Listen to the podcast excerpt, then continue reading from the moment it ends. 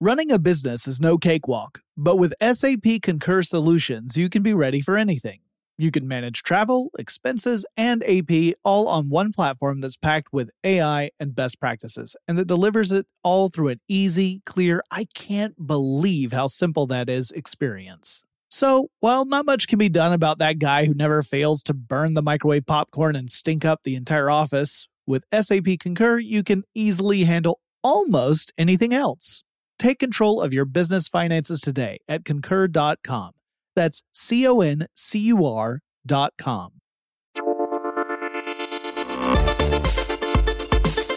Welcome to Tech Stuff, a production from iHeartRadio. Hey there, and welcome to Tech Stuff. I'm your host, Jonathan Strickland. I'm an executive producer with iHeartRadio, and how the tech are you?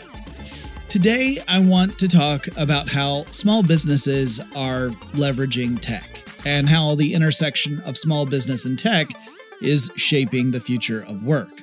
But before we jump into that, let's talk a bit about the recent past. And we all know that COVID 19 caused a level of disruption that your typical Silicon Valley startup founder would only dream of.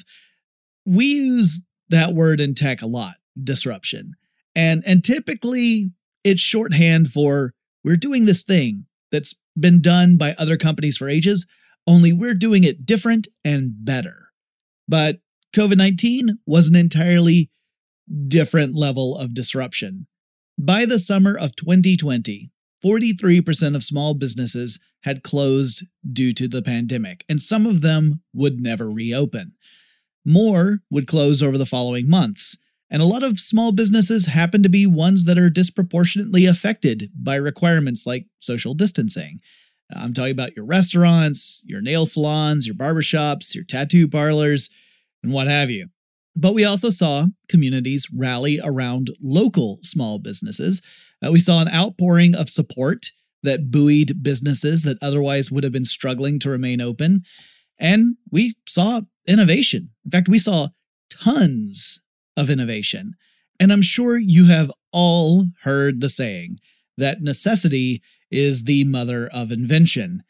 And if you need any proof that that saying is absolutely true, just look at the massive trends we saw over the last two years. Companies embraced digitization. Even companies that hadn't so much as dipped their corporate toe into the digital landscape found ways to pivot and to adapt. I can't even tell you how many stories I heard about how companies found ways to keep doing business in what I would call beyond difficult circumstances.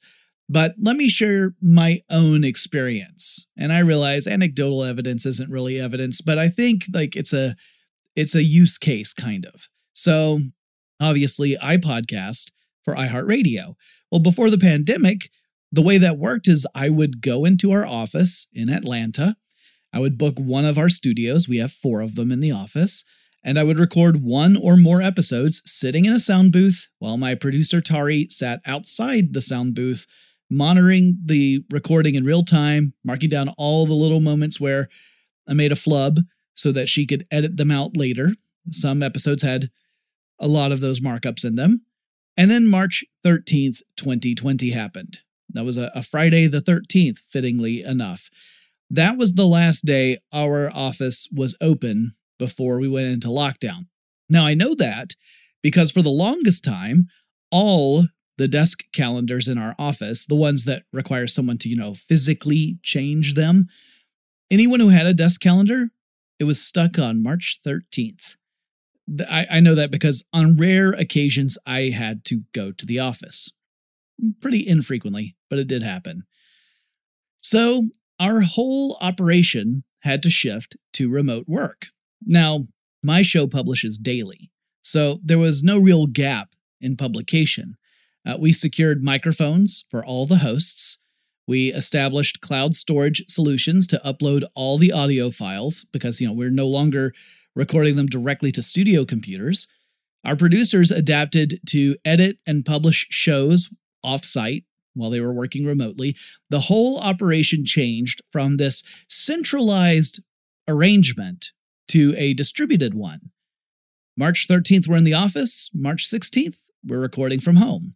And here's the amazing thing nearly every show on the network did this without an interruption in production. Now, there were kinks that had to be ironed out, of course. Not everything worked perfectly out of the box, but we adapted. To this day, our office tends to be pretty quiet, even as things have opened up. People have adapted their work styles. We use digital collaborative project management solutions to work together. We use online video conferencing services in order to have meetings. We even have web based studio solutions to record episodes with multiple hosts. You know, when we first started, everyone was recording natively on their own devices, and a producer had to mix it all together. Now, we're actually using tools that allow us to do uh, like a studio recording, but it's a virtual one. Uh, me, I don't have to worry about that very often because I'm a solo host, but you know, I've got it. I, I do use it whenever I do interviews and things like that. Now, the way we do work in our office has fundamentally changed, and I believe at least some of that change is permanent. I think I'll see people in the office more regularly in the future, but I really do believe that a hybrid approach is how we'll work from here on out for most of us. And that's true for tons of other businesses as well. Even for those businesses that cannot adopt a hybrid approach, we've seen some massive moves toward digitizing work processes, whether it's adopting online payment strategies or instituting digitized payroll services. Small businesses have evolved more in the past two years than they had in the previous decade. Now, there is a lot of technology that has made all of this possible. Uh, I've been in the workforce for a long time, so I've seen some big changes in tech. When I first started in the workforce, uh, which was not at How Stuff Works or Stuff Media or iHeartRadio, it was in a consulting firm. Uh, well, when I first started, your average employee workstation was a desktop computer, typically a tower that was connected to a big old monitor. I'm talking about the CRT monitors, not exactly a portable solution. That's where your workstation was, that's where you had to do your work. If COVID 19 had hit back in those days, I'm honestly not certain how or even if companies could have adapted in the wake of it, at least not without potentially putting their employees in danger. But today, we have portable solutions. Lightweight laptops are commonplace. In fact, I, in, in our office, pretty much everyone has one. And improvements in battery technology and more to the point, power management with laptops mean that a laptop can last a lot longer uh, on a battery, even if you know you don't have a, an outlet to plug into at the moment. They can last a lot longer than the clunky, heavy things I used to work on back in my college days. Uh, way back then, I remember having uh, a laptop, although I wouldn't call it a laptop because if you were to put it on your lap, you would crush your legs. It was a portable computer that was like a very heavy suitcase. I almost think of it as like like one of those things you would see in a spy movie, except not as cool. Now, modern laptops make it possible for you to do your work from anywhere, right? I mean, that's their purpose. And before the pandemic, anywhere usually meant wherever I was traveling for work. Like if I was going to CES or to E3 or something, I would bring my laptop with me. But today, it really does mean anywhere. And as things open up, working from anywhere can actually be really nice. For a couple of years, anywhere really just meant my office in my house. Like it's actually a spare room, it's a guest room that we turned into an office slash studio for me. But now, now that things are opening up, Anywhere can also include stuff like the patio at a local coffee shop if I want to go there to research and write an episode. Uh, patio culture in Atlanta is serious business. We love alfresco dining during that sweet spot in the spring, just before the weather gets too hot. Uh, we're starting to creep toward the too hot right now, so get those patio days in while you can, Atlantans. Now, on top of that, in the old days, um, the computer was really where all the power was. Like your computer was where all the power was. And by that I meant we had to depend upon our PC to provide all the processing and all the storage that we were relying upon. Some companies had their own servers that would let you save documents to a company network drive. So you were saving your files to a server rather than your work computer. But, you know, your computer was really your enabler and also the limiting factor on what you could do. But the emergence of cloud and edge computing services have completely changed that as well. Cloud services, whether it's storage or it's compute or it's a mixture of the two, mean that businesses can partner with providers in order to handle all that heavy lifting and the businesses can then rely upon more nimble computer systems for employees. That is an enormous change. It creates valuable options. In some businesses, it might make sense to secure powerful laptops or other computers for employees, but in many businesses, that kind of computer just isn't necessary as long as the employee has a reliable internet connection. And we've seen a huge surge in small businesses taking advantage of the cloud. The circumstances of the pandemic really necessitated it. But beyond that, the cloud has created new ways for businesses to, you know, do business. In many cases, it has expanded businesses' ability to reach new customers, sometimes customers that they never would have encountered without the migration to the cloud. And of course, we're still seeing cases in which businesses are keeping everything on premises or on prem, as they say in the biz. And then some of them are going with a hybrid approach, where they're keeping some servers on premises and they're relying also on the cloud. And in those cases, you're typically seeing businesses really keep mission critical, high security applications and storage on premises. And then offloading everything else to the cloud and it really expands your options. When we come back, I'll talk about some other technologies that have really enabled small businesses to continue working through the last two years and ways that it's going to create new opportunities moving forward. But first, let's take a quick break. Running a business is no cakewalk. There is a ton to keep track of employees to keep happy, spending to control, travel to plan, and on top of it all, nobody knows exactly what the future holds.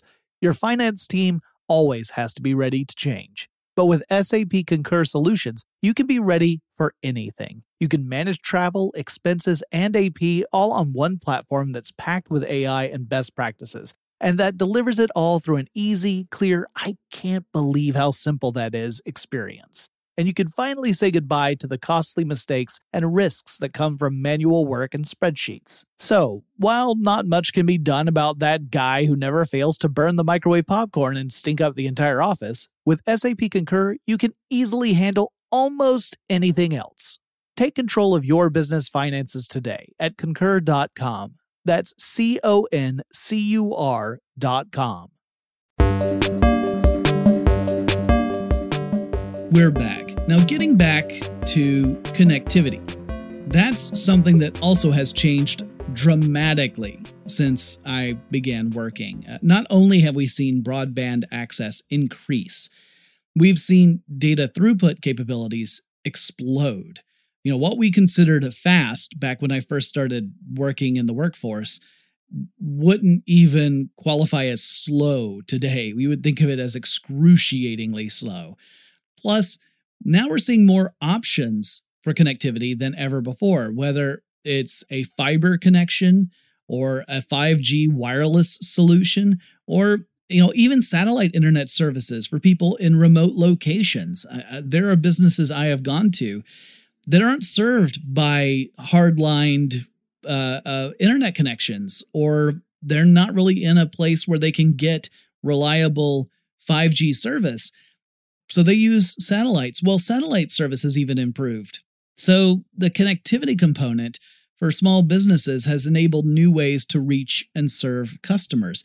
Businesses that in the past relied entirely upon, you know, in-person uh, interactions have had to adapt to this, and a lot of them have done it incredibly well. Now, I mentioned earlier that businesses can make use of servers for in house networks. And another big change we've seen since I started working is the cost and the availability of servers. I remember, like, when I started that consulting firm in the 90s, It was the first time I had ever interacted with servers outside of an academic setting. And for a while, only larger companies were really able to afford servers or even have a need for them. But today, servers are much more affordable and they offer businesses some incredibly useful and powerful tools. For example, employees connected to the in house server can collaborate directly, they can share files, they can share other resources with each other without having to send that information over some other network, like the internet, for example. We're seeing lots of businesses adopt these kinds of strategies. Now, ideally, you've got yourself a dedicated server Maybe you augment it with a VPN or virtual private network. Uh, and this becomes not just the nexus of collaboration, it also becomes a key component to company security. So, one of the ugly trends we've seen over the last two years is a serious uptick in cybercrime. We saw everything from widespread phishing campaigns that sought to trick people into handing over important information, or sometimes even control of a machine or even a network, all the way up to massive state backed campaigns that targeted some of the most influential companies and agencies around the world. And this meant there was a big, bright spotlight on the challenges of IT security in a distributed work setting. Well, I hate to say it, but there is no such thing as a perfect security system. However, one thing that is an important tool is a server. If employees are logging into a server, if they're logging into a company machine before they then do further explorations out into the internet for their work, for example, I do a lot of research, so having that as a, a stop is important because a business owner can employ security tools to protect the business and the business's assets on the server side. A firewall is a really good start. A firewall helps protect against unwanted traffic into a company's servers. A tool that can detect and prevent intrusion attempts and other threats can really mean the difference between business as usual and going into full on damage control. So, for a lot of small businesses, incorporating a server into the business makes a ton of sense. Though we do also have to acknowledge that any security strategy also has to include employee training and understanding. Uh, anecdotally, I have seen an uptick of phishing attempts targeting me recently.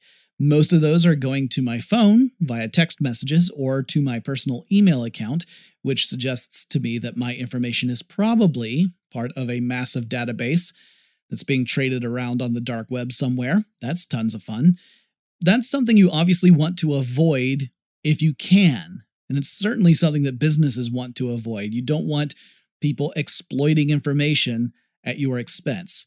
So, good security practices help a lot in those cases. Something I find really fascinating is how small businesses are starting to leverage high tech solutions like machine learning and artificial intelligence and data analytics uh, I often get a bit narrow minded when it comes to certain things in technology. I make assumptions, such as the only companies that are really engaging in those kinds of technologies are the really big ones. You know, the companies that are known for pioneering AI and machine learning, that somehow this is all confined to laboratories and people in white coats with formula.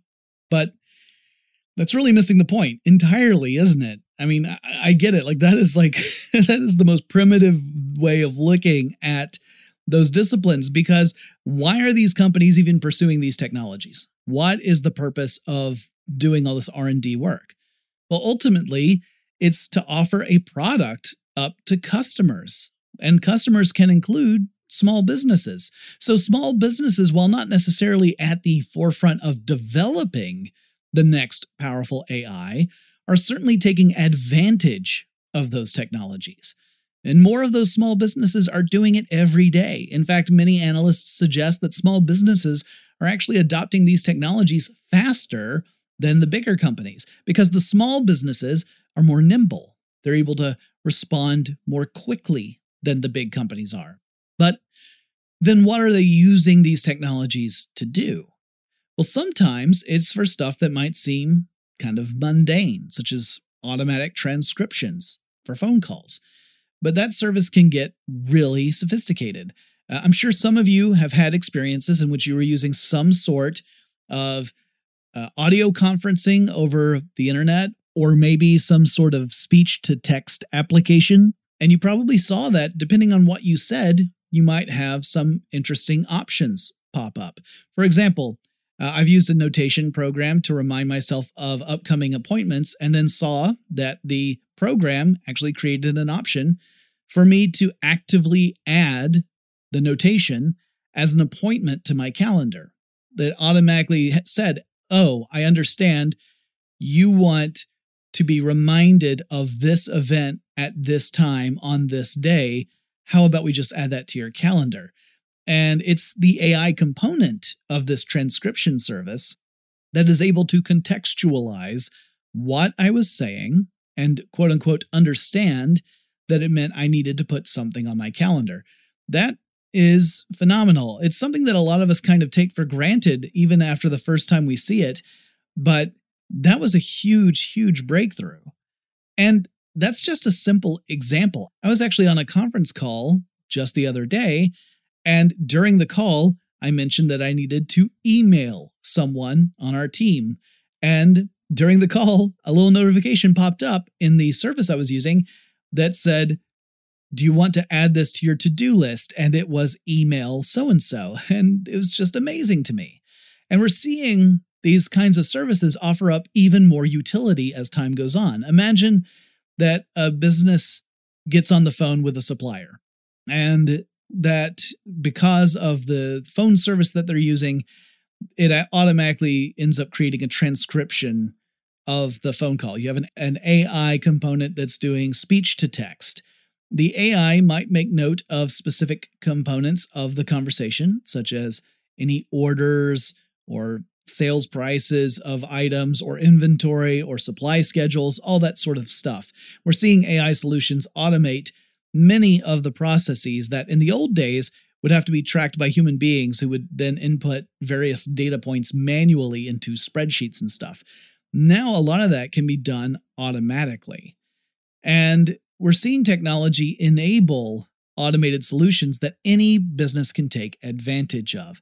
Typically, it just includes securing a business license for a specific product. There are limitless scenarios where machine learning and AI are making transformative changes in how businesses operate, freeing up people in the business to focus on things other than tracking points of data. In the era of big data, a critical component is data analysis. That was something that was clear from the very beginning, but for a while, data analysis capabilities were trailing behind data gathering capabilities. We were gathering terabytes worth of information at a, a, frightening speed, really. And the ability to sort through it was kind of lagging behind. Well, information is not valuable if you can't figure out what is in that information, if you can't separate the signal from the noise. Fortunately, very smart programmers came up with incredible algorithms that started us on the process of being able to sort through all this information and find the meaning within it. Machine learning sped that process up significantly. And data analysis is critical, uh, whether it's getting a better understanding of what customers want and expect, or it's for managing supply chains Data analysis is a key component for pretty much any small business. It might not always be obvious, it might not even be formally acknowledged. It might be done more like by feel and intuition, but it's always there. It's rare for a business to be successful without some element of data analysis coming into play. And tech really makes that possible on a scale that was unimaginable a few years ago. But now we're seeing powerful systems often driven by machine learning that can find real meaning in all the data that we've collected. And this can end up being useful to small businesses as well. Not that every small business has to comb through terabytes of data to get things done, but what might have seemed abstract in the past is now a concrete reality. And businesses are using these technologies to get a better understanding of their business strategy, what works, what doesn't work, They also get a better understanding of their customers and how to do things better at lower costs with higher revenues. Now, not all the changes from the past couple of years are rosy. Small businesses face challenges as ever. Some of those challenges have emerged over the last decade or so. For example, pivoting to a digitized strategy brings new consequences. A big one would be the rise of the aggregators. So these are companies that collect and curate other companies. They act as a sort of clearinghouse or a centralized way for customers to find what they're looking for. And there are massive online stores that do this. There are numerous ones. They give small businesses a chance to reach customers uh, using the internet, and they can rely on this enormous online store as their platform. But this can come at a cost. The customer may not ever associate the product with that small business. They might instead associate the product with the overall huge online store. And we've seen this a lot over the last two years. Uh, food delivery services, in particular, have really contributed to this. Restaurants can find it challenging to connect with customers directly as these delivery services become a literal go between for the restaurant and the customer. I suspect we're going to see a lot of innovation in this space as well, as small businesses find new ways to reach customers, possibly adopting hybrid approaches to do so. So, in other words, maintaining a place on these larger online platforms, but also keeping their own space as well so that customers can go directly there. Uh, maybe they'll find ways to attract customers to those owned and operated stores. Uh, I imagine we're going to see a lot more use of things like online newsletters and such in order to do that because it it kind of harkens back to going to small individual stores rather than a mall, right? Like you're shopping locally in locally owned stores rather than going to a giant box store or a shopping mall filled with, you know, franchised stores. I feel like that's where we're at right now, where small businesses are finding ways where they can make those connections with their customers uh, and to perhaps not rely so heavily on aggregators. Or maybe we'll see aggregators shift a bit in how they uh, operate so that there isn't this disconnect between customer and business. Finally, I wanted to mention that technology has enabled more people to pursue an entrepreneurial dream than ever before. That to me is something that we can't lose sight of technology has reached a level of affordability and utility that allows people who had a dream but no means to pursue it to suddenly flip that switch. And this is a global phenomenon. We're seeing people who traditionally have been drastically underrepresented in small businesses chase their dreams. Technology is what is powering that, whether it's someone in Atlanta spearheading a service that brings freshly grown produce right off the farm to customers in the city, or it's a school for the deaf in El Salvador adapting to remote instruction and subsequently expanding, which meant they could accept more students. And that is an incredible benefit both to the school and to the students themselves. Tech is a foundational pillar for the future of work in general, and small businesses in particular. That's it for this episode of Tech Stuff. I hope you enjoyed this. If you have suggestions for future topics that I should cover in this podcast, please reach out to me. The best way to do that is on Twitter. The handle for the show is TechStuffHSW, and I'll talk to you again really soon.